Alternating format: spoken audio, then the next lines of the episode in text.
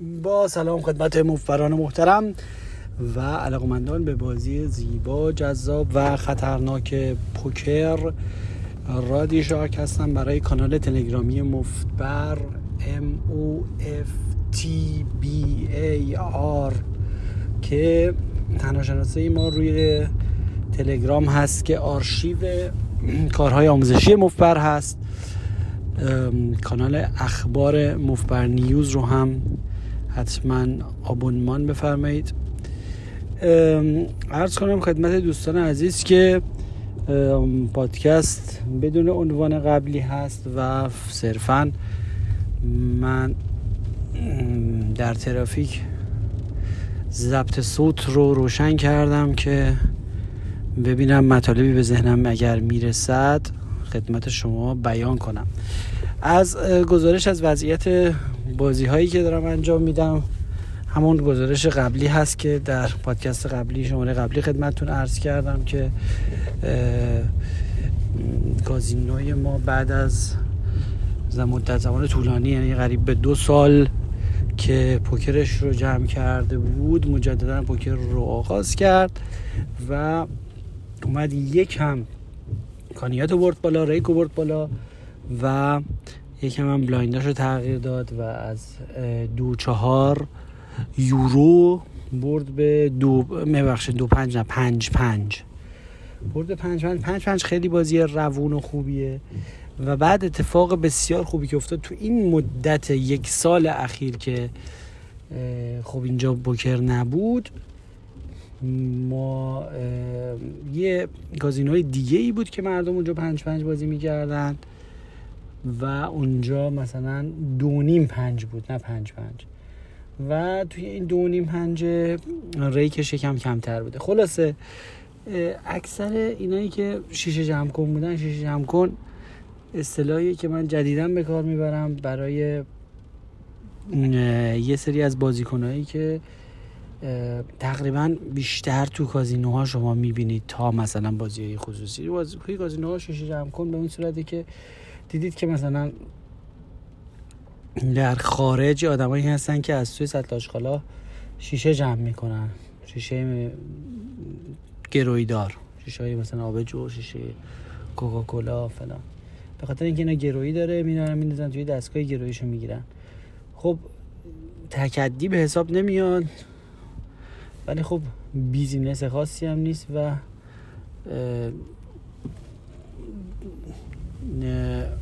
کسی که مثلا مجبور این کار رو انجام بده نشون میده که خیلی غیر خلاقه و به یک حد اقلی در زندگی که اونم گرویی شیشه هاست کفایت کرده و هیچ ایده دیگه ای نداره. نشون دهنده غیر خلاق بودن یک شخص هست. و حالا و وضع مالی خرابش. حالا چرا من اصطلاح میام برای یه سری بازیکن به کار می‌برم که توی کازینوها جمع میشن؟ به خاطر اینکه کسایی هستن که میان واقعا با یک minimum buy-in میشینن و به یک حد اقلی راضیان مثل همون گرویی و خیلی براشون مثلا big blind مهمه که مثلا میزاشون چه می‌دونم پر پر باشه یه موقع زودتر به big blind نرسن. خیلی بحث از بحث می‌کنن روی rake. سعی می‌کنن تا جای ممکن انعام ندن. سعی می‌کنن به هیچ عنوان خودشون چیزی نخورن برای خودشون آبی نوشیدنی غذایی چیزی موقع نگیرن. و بازیشون هم که خب طبعا طبق همینه و واقعا هم set miner هستن دنبال سه, سه هشت به بالان. و همین که قبل flop اگر کوچکترین حرکتی انجام بدن دیگه می‌دونید که دو آس به بالا هستن. حتی اگه بالاتر دو آس نداشته باشید. ارز کنم خدمت دوستان که برای همین و اصلا رفتارشون یک رفتار خیلی همونطور مثل شیشه جمع ها هست و با یک طرز فکر خیلی گداواری میان سر میز و اینا مثلا از خفت که صحبتش می‌کردیم یا مزغول یه چند لایه مزغولتر و حداقلی تر هستن. و مثلا همیشه با minimum buy-in رعایت می‌کنن اینا. دیگه ته ته جدول حساب میشن. اصلا معلوم نیستش که win rate اینا یا hourly rate اینا چقدر اصلا شاید ساعتی یه big blind دارن می‌برن یا اصلا سر پول میمونن اصلا نمی‌برن. معلوم نیست که به چه انگیزه ای اینا میان این کارا رو می‌کنن. یعنی مشخص انگیزش از شدت خصاصته و طمع برای اینکه اگه یه نفر نشناختشون مثلا یه پولی بهشون بده. چون اونایی که می‌شناسن که خب به اینا پول نمیدن.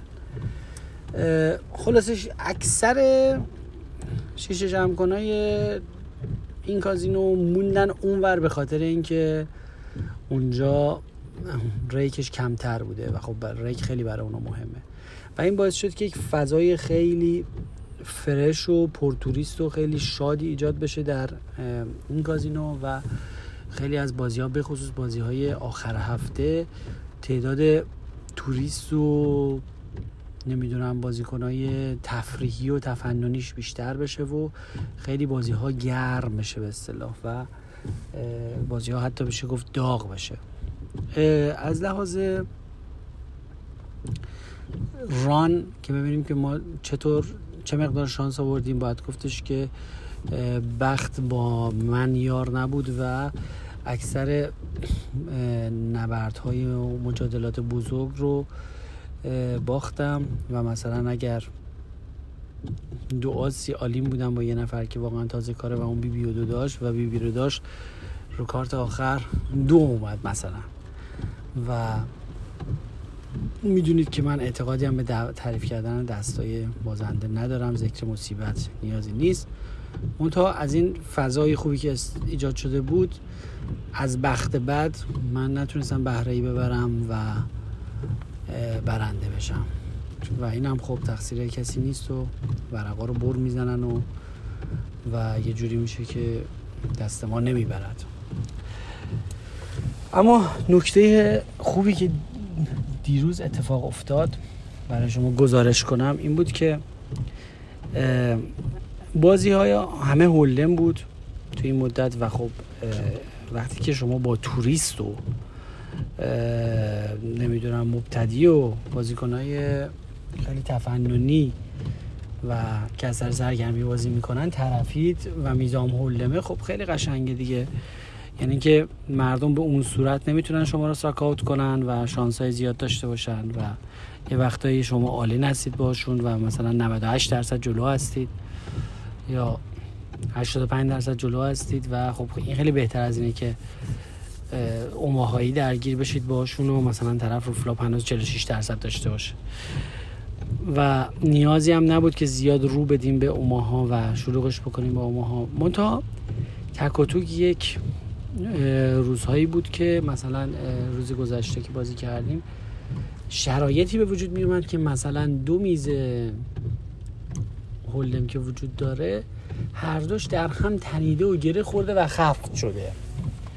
و خفت شده و جوری خفت شده که اتفاق خاصی نمیفته. مثلا یه مقداری سری بازیکن ها سیر شدن.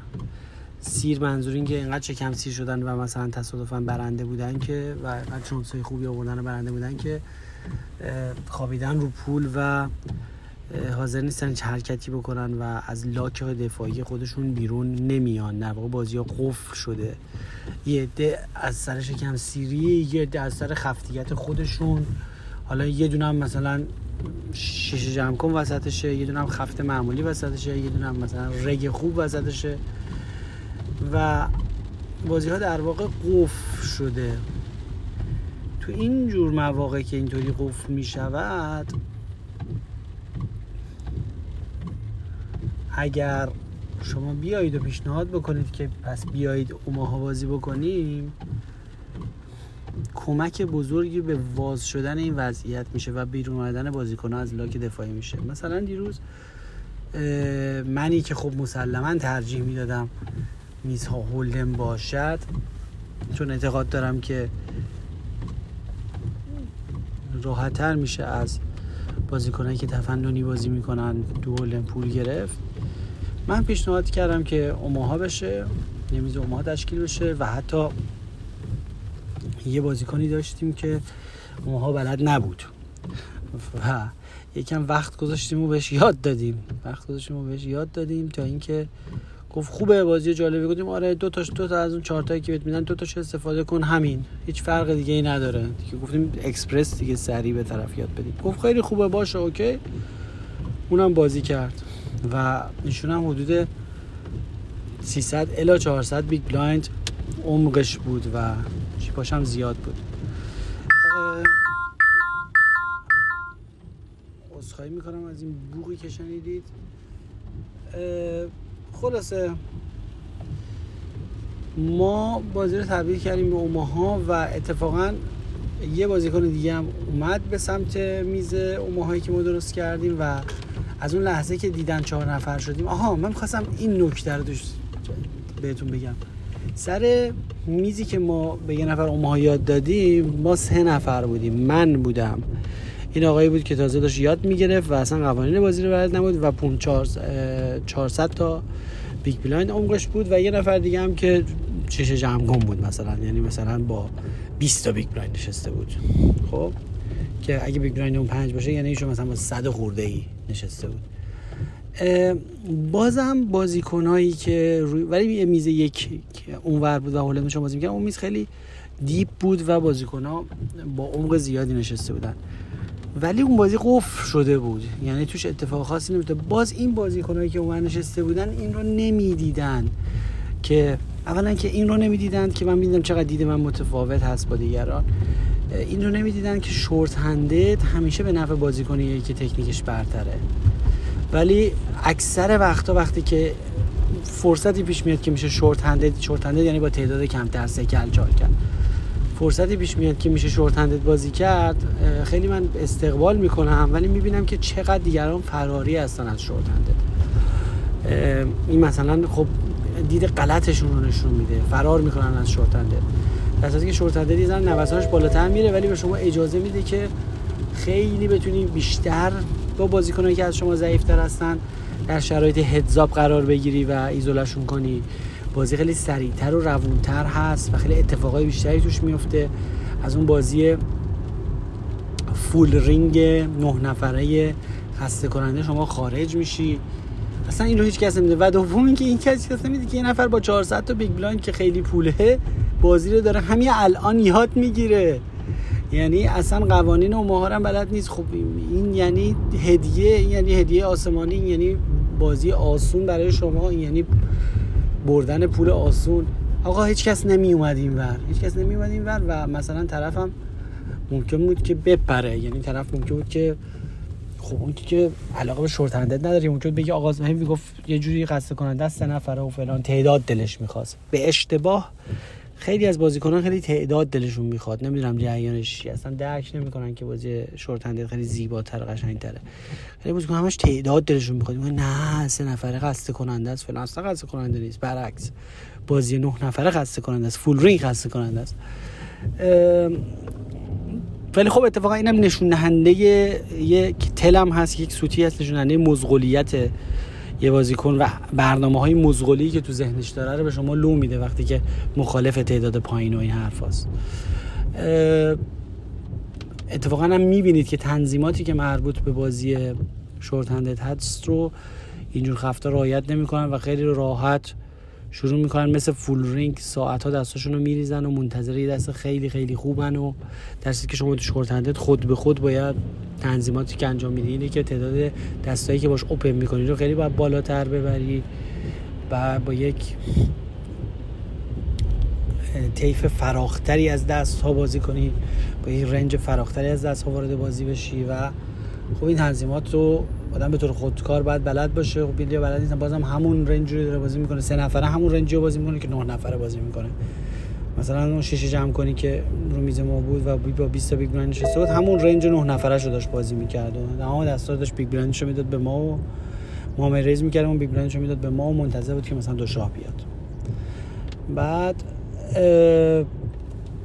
ارز کنم خدمتتون که در نهایت چون شدیم چهار نفر ببینید چقدر بنده تعدادن. چون شدیم چهار نفر یه دفعه سه نفر دیگه هم از اون میز اومدن و در واقع سه یا چهار تا بازیکن خفته دیگه که اونجا موندن و اون باز نبودن و احساس می‌کردن تو اون به درد سر میفتن و به اون سیستم خفته هل نمیشون عادت داشتن جا موندن و رفتن خونه یا تعطیل کردن بازی اون روزشون رو به هر دلیل. این نشون میده که اینجا یک مزیتی وجود داره که اگر شما هر دو واریانت رو بلد باشید هر دو تا بازی رو بلد باشید و تو هر دوش احساس بکنید که اج دارید یعنی که تسلطی دارید و می‌تونید برنده باشید از این جهت به نفع شما میشه که اگر میز یکی از این واریانت ها بهتر از اون یکی میز شد از لحاظ بازیکنهایی که روشن و اینکه چقدر بازیکنهای ضعیف پخش بشن روی میز و اون میز. اگر یه میزی بهتر از اون یکی میز شد و بازیکنهای ضعیف روی میزی دیگه بودن شما به خاطر واریانتی که دارن بازی می‌کنن جا نمونید. خدا رو شکر خدا رو شکر خدا رو شکر فاصله بین هولن و اوماها برای کسی که واقعا بخواد جدی بازی بکنه زیاد هست. و حالا در زبان انگلیسی اینو لرن کرو میگن. یعنی پیچی که شما پیچ, پیچ و خمی که باید توش بیفتید تا اینکه یاد بگیرید این قضیه اون پیچش خیلی طولانی هست و سربالاییش زیاد هست سربالایی یادگیریش.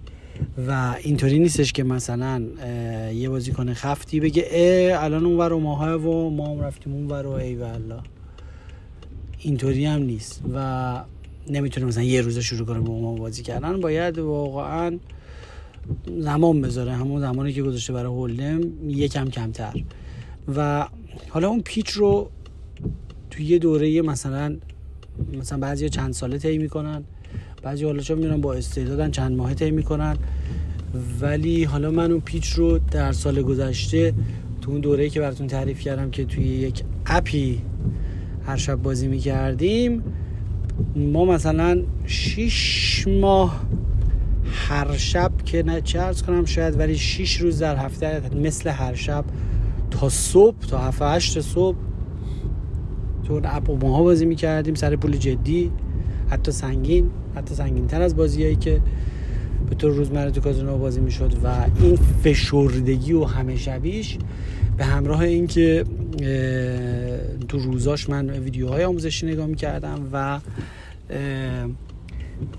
کتاب و کتاب تکراری. حتی کانسپتی که تو کتاب قبلا خونده بودم به صورت تکراری میخوندم. و خب چون ذهنم شما در روزانه هر شب درگیر باشه با یه چیزی بالاخره سرعت یادگیری بالا میره. و یه مقدار اون پیچ تند سربالایی یادگیریشو و انتقال هولن به اوماها رو یه مقدار فشرده طی کردم و طیشو امیدوارم یعنی طی شده باشه. ممکنم از آدم چون خودش feedback خوبی از بازی خودش نداشته باشه و شایدم هنوز طی نشده باشه و یک سری نقطه ضعف های hold'em ایسم و hold'em بازی از خودم هنوز در بیارم توی اوماها که فوق العاده به win rate م ضرر بزنه. اما امیدوارم که طی شده باشه تا حدی. یک سری از اون اشتباهات خیلی فاحشی که hold'em بازا تو Omaha می‌کنن رو جدیدن کمتر می‌کنم و همیشه اشتباهات نابود کردن که واقعا سخته و شما اشتباهات شما همیشه تکرار می‌شوند. بالاخره یه اشتباهی می‌کنید. اما کمتر شده مثلا به یک درکایی رسیدم که وقتی که مردم دست به چیپ می‌برن دست به مهره می‌برن تکون می‌خورن ناتس دارن و وجود بلوف زدن خیلی توی فضای اماهایی های سطوح ما کم هست و خیلی چیزا حالا صحبت هایی که تو پادکستی که مربوط اوماها بود کردیم. و این دوره فشرده واقعا 6 7 ماه هر شب تا صبح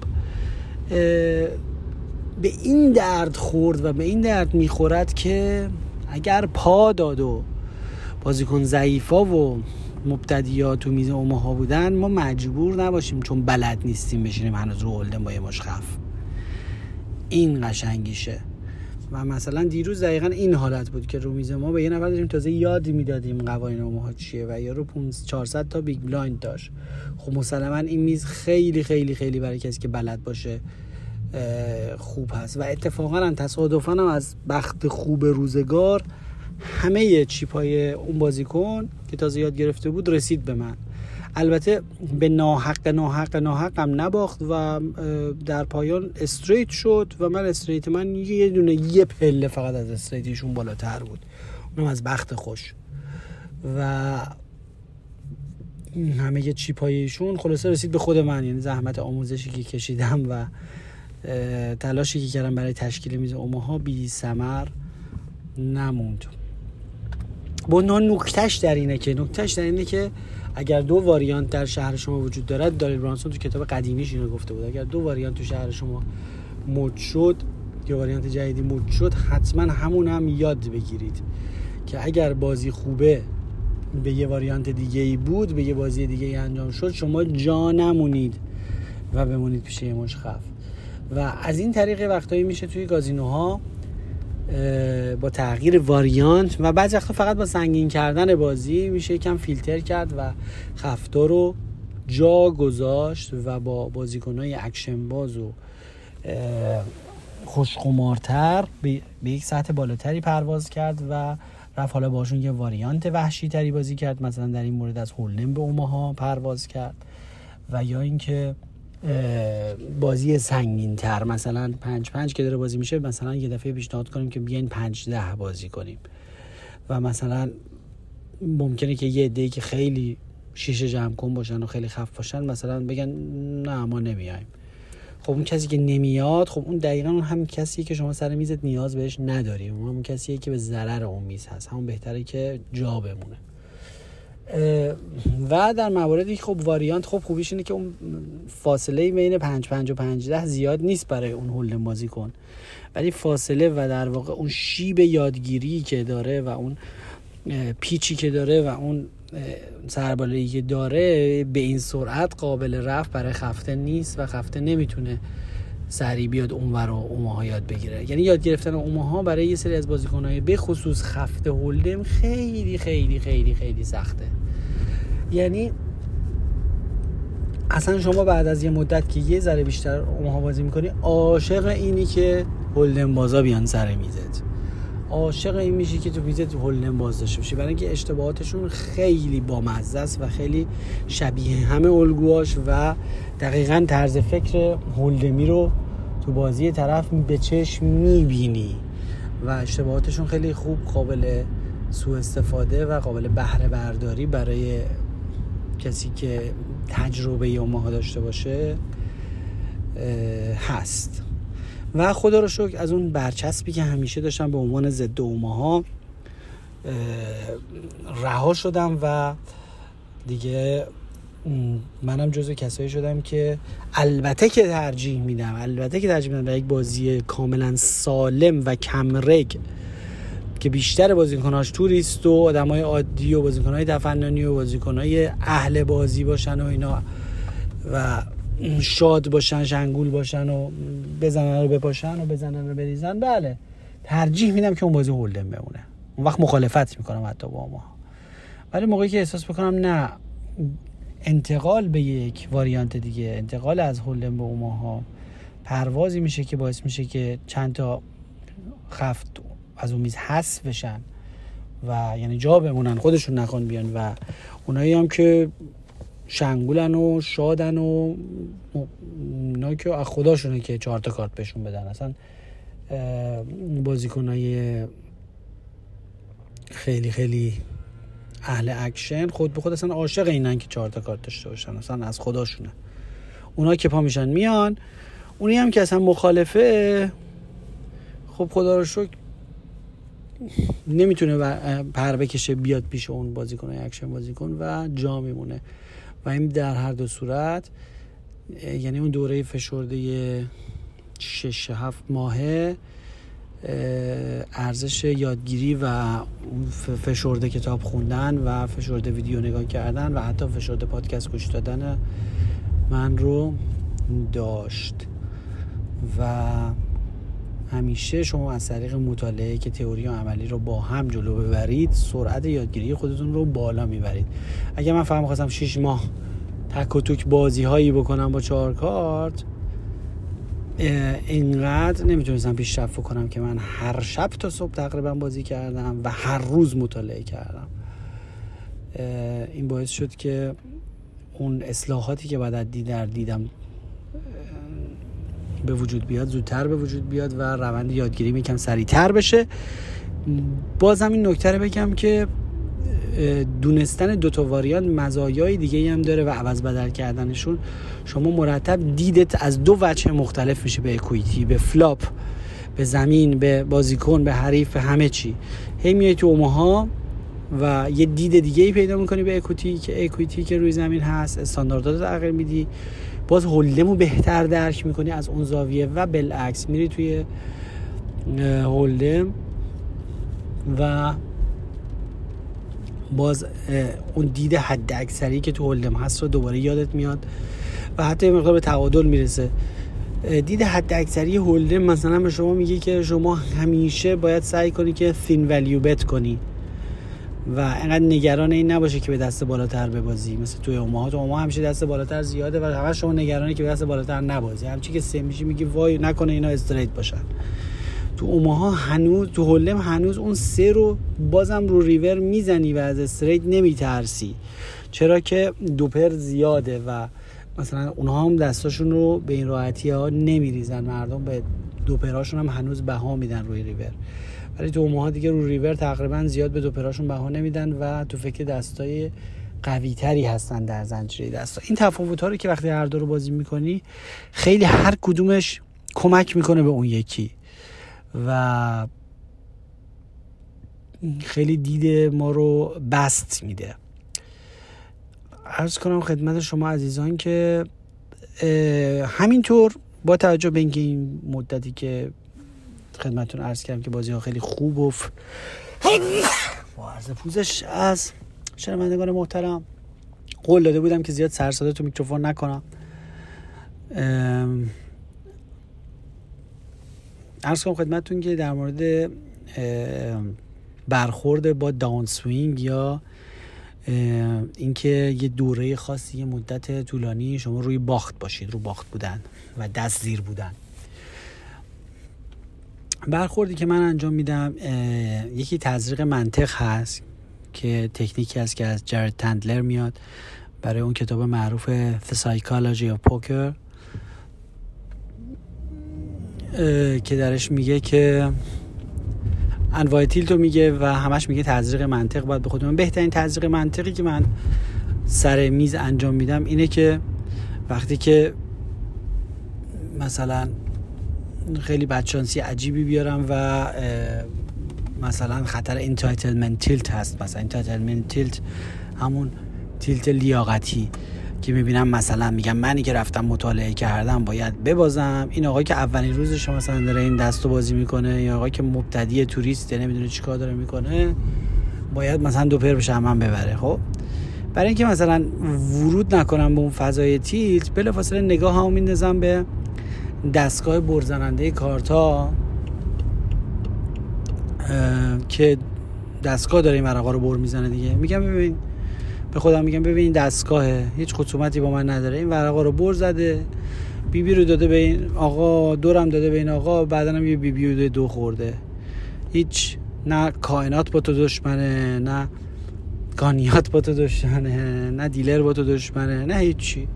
این یک امر کاملا فیزیکی و تصادفیه. که یک دستگاه فیزیکی کارتای پلاستیکی و فیزیکی رو بر زده. و به طور تصادفی و فیزیکی این ورق به ما رسیده و ما هم این دست رو کاملا به طور تصادفی باختیم و حالا منم با هر استراتژی و روشی که بلد بودم بازی ما کردم. و اشتباه خاصی تو این دست نکردم جز بدشانسی آوردن. اینطوری با تزریق منطق این فازها رو با اینا زمستون رو سر می‌کنم. با اینا خواستگیمو دار می‌کنم. از توجه شما عزیزان به این برنامه سپاسگزارم. امیدوارم که رونقش باشید. ما رسیدیم به محل قمارخونه. رفتیم برای یک سشن دیگه به امید خدا.